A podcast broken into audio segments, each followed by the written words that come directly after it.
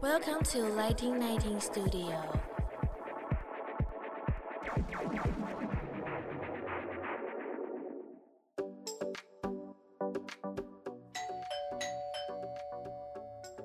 Hello，老师，准备好了吗？那就赶快来跟我们分享你想说的事吧。老师大声公。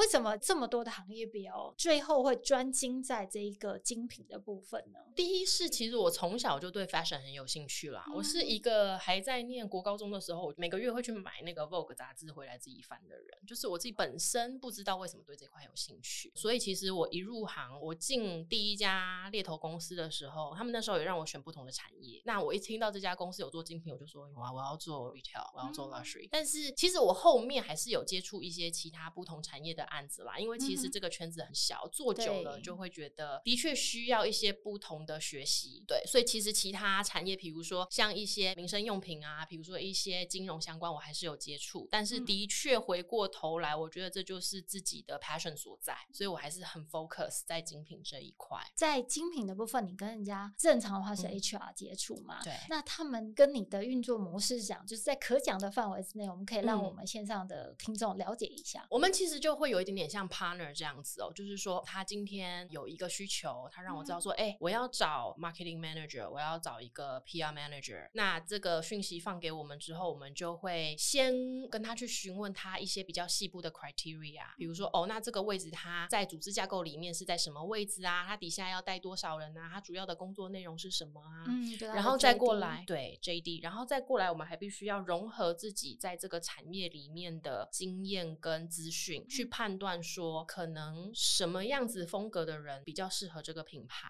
嗯、什么样子风格的人可能不适合，甚至我们有时候会判断细到，就是说我们知道这个品牌里面跟这个位置会口味的很密切的人有哪些人，哦、这些人、嗯、哦，有些可能很难搞，哦，有些可能很 soft，有些可能怎么样，所以我们可能在去讨论可能人选的时候，就要把这些东西都考虑进去，然后给他们我们觉得最适合的人选，并且要让 HR 知道为什么我推。荐了你跟我讲了之后，我们的 talent pool 里面可能有三十个人，但是为什么我们最后挑这三个人出来跟你做讨论？哦、嗯 oh,，OK，就是要显示你们专业度跟整个的周全思考过跟讨论过的东西。对，其实我们对于 HR 很大的价值是在于我们帮他们先做过一轮 assessment，、嗯、我们把最后合适的人才挑出来给他。不然其实一零四他开 position，他可能收到一百个履历，对吧？也不算是难事，因为你挂着精品的光环哦。对，但是一百个履历，你要面试到 什么时候，对吗？嗯、那比起我们直接给你三个，而且我们告诉你为什么是这三个、嗯、，HR 通常可以很放心的去面试，然后去做选择。嗯，嗯等于说你已经帮他做第一层的筛选了。嗯，那之后他才要去找更适合，就是或许有一些更微妙的地方，只要吻合，其实就差不多 double check 的概念。对对对。那像这样子的话，一年你们就台湾好了，你们会有多少的 offer 是这样子出现？以我们公司来说。我讲以一个顾问好了，嗯、一个顾问一季应该大概要是四张到十五张 offer 不等，嗯、算是一个正常的值，因为你要看职位的高低。对，对，如果说这个 consultant 他这一季刚好结的都是很大张的案子，他可能要做很久，嗯、那可能张数就会比较少，嗯、但是你 total 的 billing 是大的。嗯、那也有些人他可能就是做中阶，他做的非常非常的顺手，他就是有 profile 就一直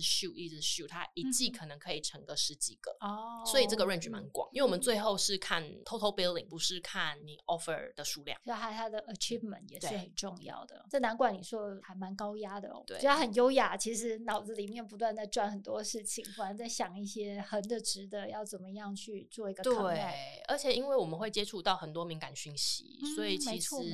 无论是在跟任何一个人 candidate 或客户沟通都好，我们都要能够很快的去思考。哪些话可以说，哪些话不可以说？嗯，对，真的真的，而且有些真的是不是 confidential，然后你走到哪边才能说到哪边。对，没错。那你如果不说，有可能会让他犹豫，因为他觉得不是很安全，或是不是很确定。虽然说我们说精品要进去不容易，但是其实就我知道的，有时候也常常回去学校去做演讲，或者是去跟一些大专院校，那他们常常都会问我说，我要怎么样才能够进精品？以前是真的比较多女生，现在真的有一点各半哦，就是男生其实也很有兴趣想要进精品行业，哦、那要怎么样才能够让我们讲说 HR 或者是甚至黑 hunter 可以先看到呢？我觉得一个是进精品最容易的方式就是从销售端，因为精品它的精品店它会需要比较多的销售人员。那如果说以一线大精品的话，通常他们会希望你已经是有一些销售经验的。所以其实如果说真的对精品这一块有兴趣的话，其实我会建议说，不妨先从一些比较中阶或者是一些比较大众的，比如说服饰品牌啊、饰品品牌啊，都可以先开始累积一些销售经验之后。然后再去做品牌的转换，这个其实是绝对可行的。然后再过来的话，我知道一些大品牌，比如说像 LV，他们就会有所谓的 MA program。那 MA program 的话，就是他们会接受一些新鲜人，比较没有太多工作经验的人，但是是一张白纸，然后加入他们这个 program，用一年的时间来训练这些人。那其实你就可以在一个非常棒的平台里面去被 train 成一个。精品品牌会想要的一个人才哦，这是另外一个方法，嗯、比较长的时间从 A 到 Z，然后完全融入成这个品牌的人，就像我们那时候有讲说啊，你是某某某品牌的宝宝，对，其实你真的是一开始就是还没毕业的时候，你其实在国外，比如说很多精品品牌是在法国，他们的名牌上面其实就很清楚写着我是一个实习生，嗯，对，那大家也都很接受实习生有一点点的服务落差，但是他还是有他基本的那个品牌该有的形象，